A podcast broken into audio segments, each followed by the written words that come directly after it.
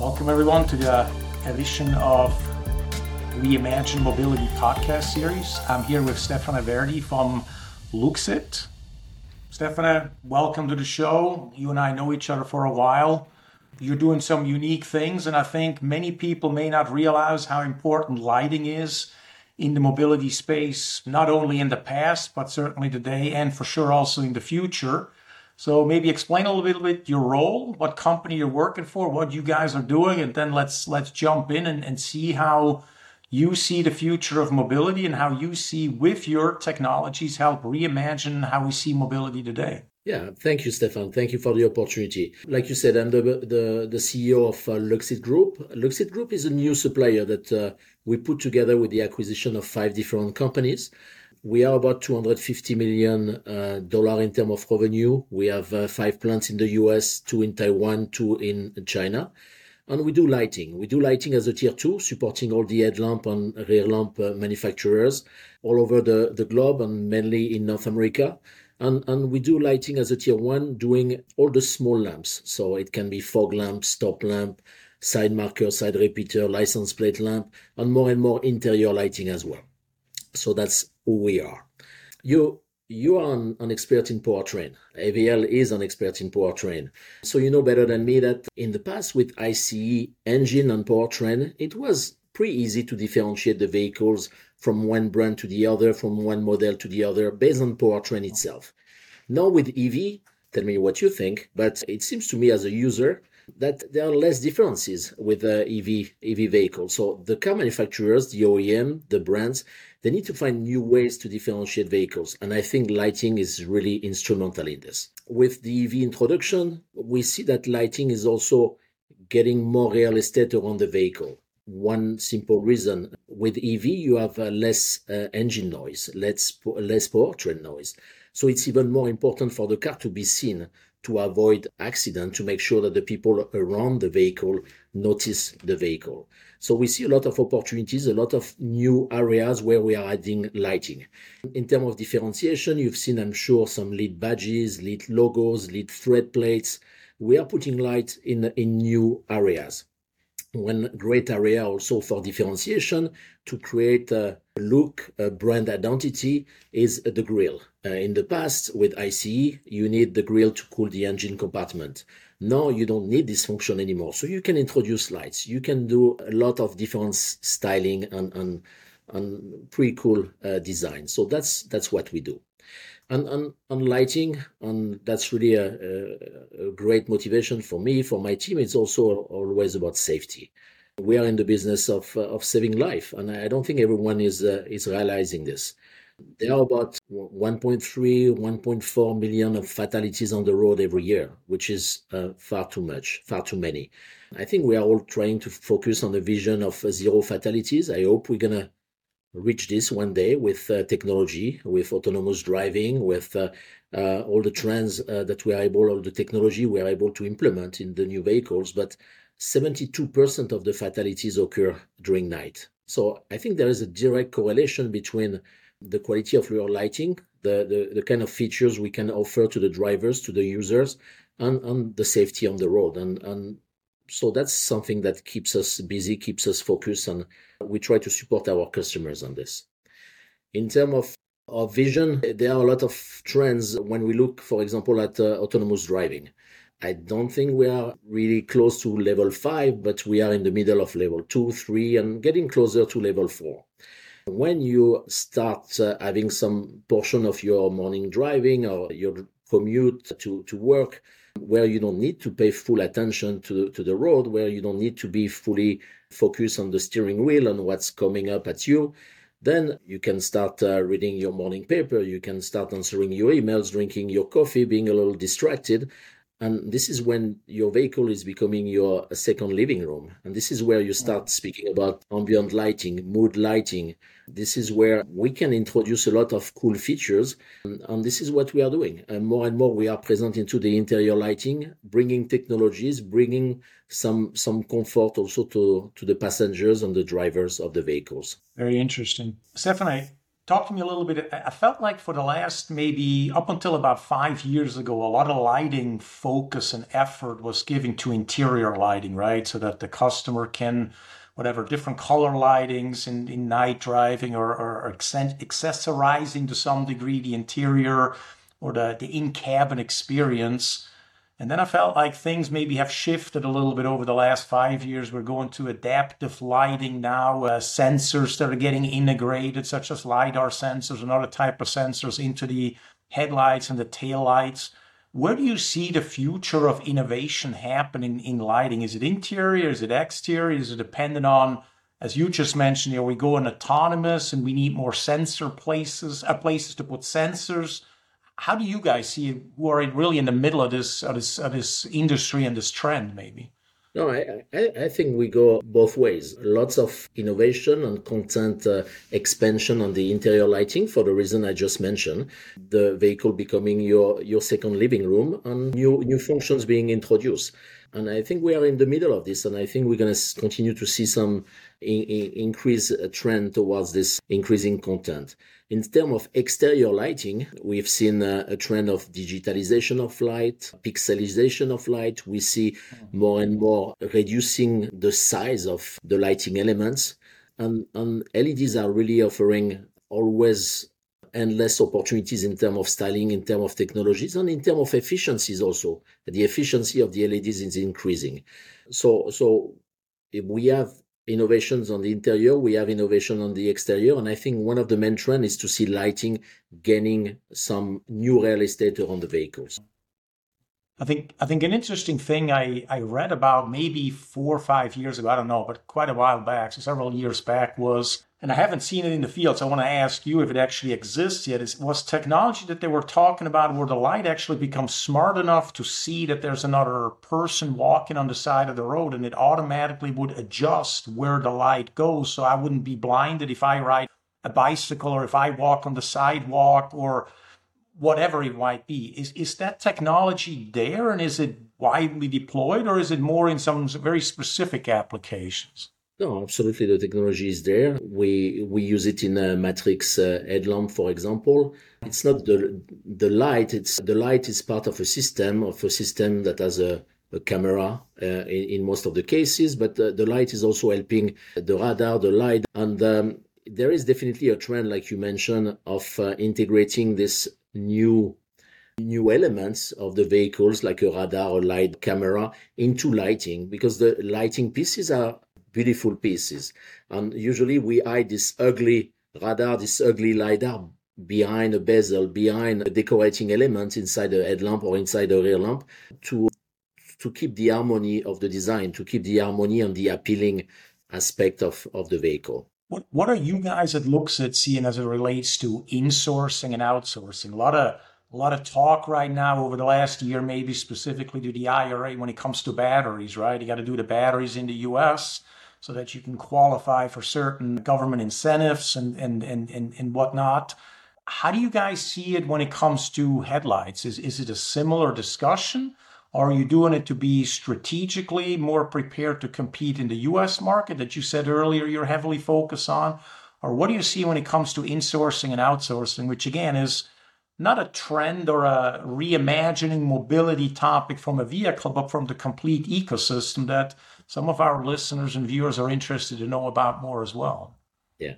At Luxit, we don't do headlamp, we don't do rear lamp but we support as a tier two the headlamp and the rear lamp makers. And we see that more and more the headlamp and rear lamp makers, they use outsourcing to, to focus on the critical elements of their products. So they rely heavily on companies like us.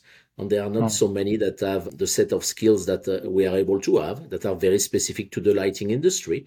And more and more, instead of supplying to a company just a plastic part or aluminum die casting heat sink, we, we do a full subassembly. We do a full module. So there is clearly a trend towards outsourcing more of the content of the headlamp and rear lamp.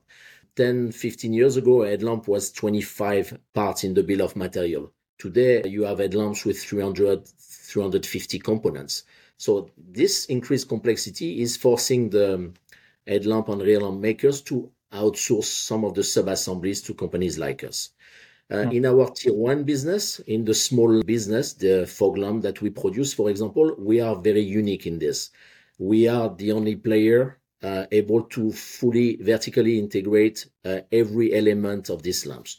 We produce the plastic parts, we do the metallization, we do the coating, the art coating, the anti-fog coating, we do the electronics. We have uh, five SMT lines right now and are looking to expand our electronic capacity. And we have a fully automatic assembly process. And that's the reason why we are able to reshore the production of small lighting in the United States. Uh, we have five plants in the US, and our customers are really demanding to be localized close to their plants. I think in the last few years, with COVID, with the supply chain issues that um, our industry has faced, uh, everyone has realized the benefits of having your suppliers close to your assembly plants. So that's what we offer to, to our OEMs, to, to the customers. We offer the proximity. At the same time, we still need to, uh, to be cost competitive. So the vertical integration that we are offering is giving us this competitive advantage in terms of cost that allowing us to, to localize in the US. Very interesting. And if you, Stefan, if you look five years forward, do you see that trend continuing, as you mentioned, that the, the tier one lamp providers come to you for technologies that they may not have or for capabilities that they don't want to do, as well as for inshoring, so to speak, so production in the US? Do you see that continue or you see something changes again once the human mind, once we forget about that there was COVID and supply chain issues, we forget about it and we go back to what we did before, which is push everything outside the US. What do you see right now? Yeah, I, I see these two trends. So first, uh, I think the lighting companies that are making headlamp and rear lamp, they will invest more and more in electronics and less and less on plastic and plastic injection uh-huh. and on surface treatment uh, investment. So I think there are opportunities for us to continue to, to grow as a, as a partner and as an assembler of uh, small uh, modules for them. As far as the car manufacturers, I think the trend is here to stay. Um, they want a regional panel of suppliers. I don't think anymore the, the US car manufacturers want to import too much products from uh, Southeast Asia, from China. I, I, think they are adopting some regional strategies. So for the cars they produce in the US, they want US suppliers. For the cars they produce in China, they want Chinese suppliers. For the cars they produce in Europe, they want European suppliers. They want to avoid the cross flow between the regions. But I think at the same time, they, they would like to have only one development partner. So if you are a global company like we are, you are able to support the car manufacturer with the right development capacity in the region that they need it. And then you are able to produce locally in each of the market. You are, you are answering their needs. And, and uh, I think this is the trend for the, the years to come, for sure. Interesting, interesting. And you alluded a little bit to it. My next question I wanted to ask. So you said you see less and less lamp manufacturers, let's say tier ones, right, to, to focus on the plastic. They start to focus more on the electronics, which is great for you because the other part is what you do, and that that's increased business, right, for what others don't want to do as perfect fit. But generally speaking, when it comes to lamps, is it then fair to say, with, with that comment you made, that even lamps now are getting more and more focused on the electronics and on the software, similar to what we see with the vehicle as a, as a whole, right? We're talking about the software defined vehicle, the software on wheels or whatever, all the terminologies we're hearing nowadays. Is it then something that everybody always assumed is a is a piece of plastic with a with a lamp sticking out that we call the front or the, the tail light is that heavily moving into much more software focused and, and software I mean, not controlled but defined to some degree. Yeah absolutely. I mean every every lamp but it's almost valid for every part of the car. Every every lamp is a smart lamp. It's smart lighting. For us in the small lighting business the interior lighting is is getting more and more software content you know? You want to to be able to command the intensity of lighting with with a gesture only for example. You you want to uh, the vehicle to recognize who is the driver today to adapt to the setting to, to this specific person, for example. We have more and more welcome features in the vehicle. So the vehicle recognize whose cell phone is uh, in the pocket of the person coming. And then, so if it's, if it's you, Stefan, then there will be a, the, the Swiss flag. If it's me, there will be the French flag. If it's Jeremiah, there will be the American flag, you know, you as a welcome features, for example. We, uh, we have products already that uh, we are selling to our customers where you can customize your welcome features based on lighting. We have uh, small logo projections. It's pretty high resolution. You can also uh, project some small movies, small videos and you can project the logo of your favorite sports team. You can project the picture of your kids. You can project whatever you want. And for sure, there are regulations. The regulations are pretty easy to deal with when the car is in parking position. Obviously, when the car is in movement, it's it's it's more complicated. But the regulations will evolve, and we see areas in the world like China, for example, that are becoming very permissible, and you can do a lot of things in China that you can do in Europe and that you can do in the US. Today, the US is a little behind in terms of allowing these new features, these new functions to be legal on the road. So, so let's stick for a moment with the with the French flag. I think that was a great example. I'm I'm, I'm definitely going to look for my next car to be able to put that flag down and, and see what I can do there. The French flag. So that kind of feature, which I think is let's just call it cool, right? I'm not sure that's the right word, but maybe the American way to say it. It's a cool feature and it's it's a differentiation and, it, and it, it brings the car closer to something that I feel is my own, right? I customize it. Where do you see the trend where OEMs want to have that? Is it is it at the high end vehicle? Is it at the it, it the, the middle? Is it at the lower end, or are they pushing it out across the board? What is it? What's the trend that you're seeing where some of these features, again, that's just an example, but other ones of these advanced features that you just mentioned, where who are who are the OEMs pushing them? Are these the German OEM or the European OEMs where the, the legal environment allows it, but not the US ones? Is it the Asian ones? Is it the high end vehicle, the low end? Where do you see it? If you stick with our example, that's a very simple thing to, to do. You know, it's a static projection, obviously in, in color, but you don't need a super high resolution. It's not like you project a video.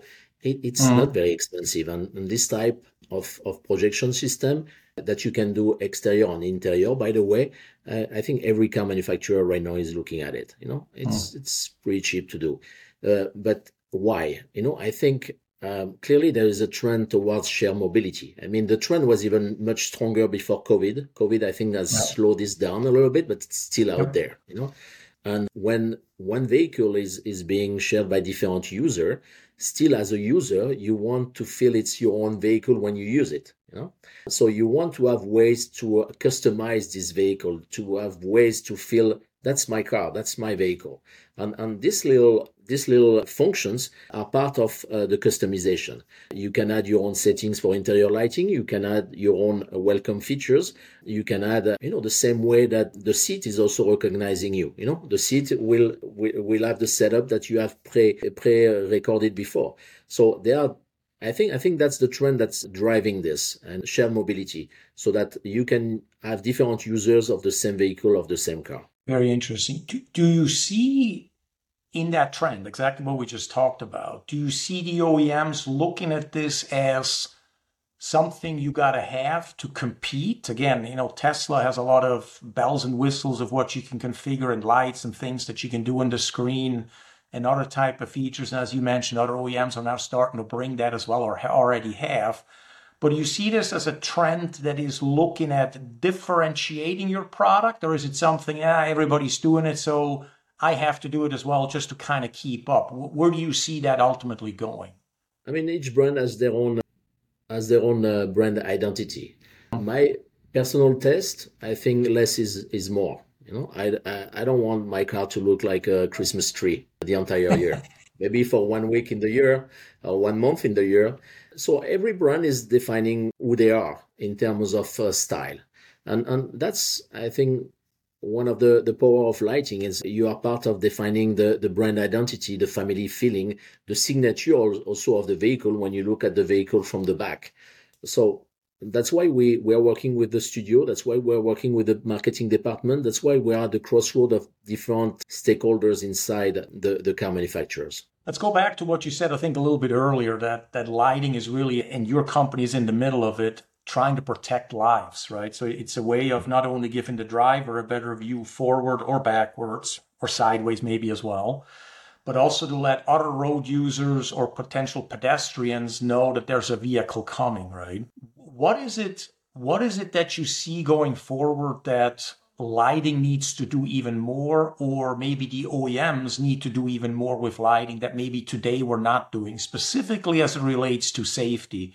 And example uh, might be total example, totally out of the blue, more lights. We need more lights. A vehicle is not lit enough enough right now or needs to be more targeted lighting or lighting needs to be tied together with noise as soon as we detect another road user another pedestrian specifically we go into evs are much more quiet than than ice stefan where do you see it there again as we reimagine mobility where do you see lighting maybe not used enough specifically as it relates to safety lighting has has two functions is to see and to be seen these are the two functions of uh, what we do.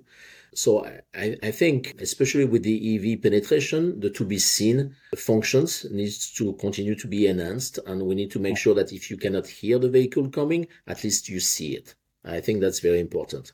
Um, the to see function, someone could think, yeah, if one day the car is fully uh, autonomous, if we reach a level five, we don't need lights. You know, nobody needs to see. I, I I disagree. I think it's, I think for the cameras, for example, to work uh, correctly, you need a minimum of lighting. You need a, a good, uh, a good lit environment to be able to detect uh, the objects that are coming at you or that are around the vehicle. Here, I think we need to work more on the connections between the lighting system of the vehicle and the other sensor system, if you want. More and more, we will evolve from lighting companies to sensing companies. I think this is the sense of, of history here.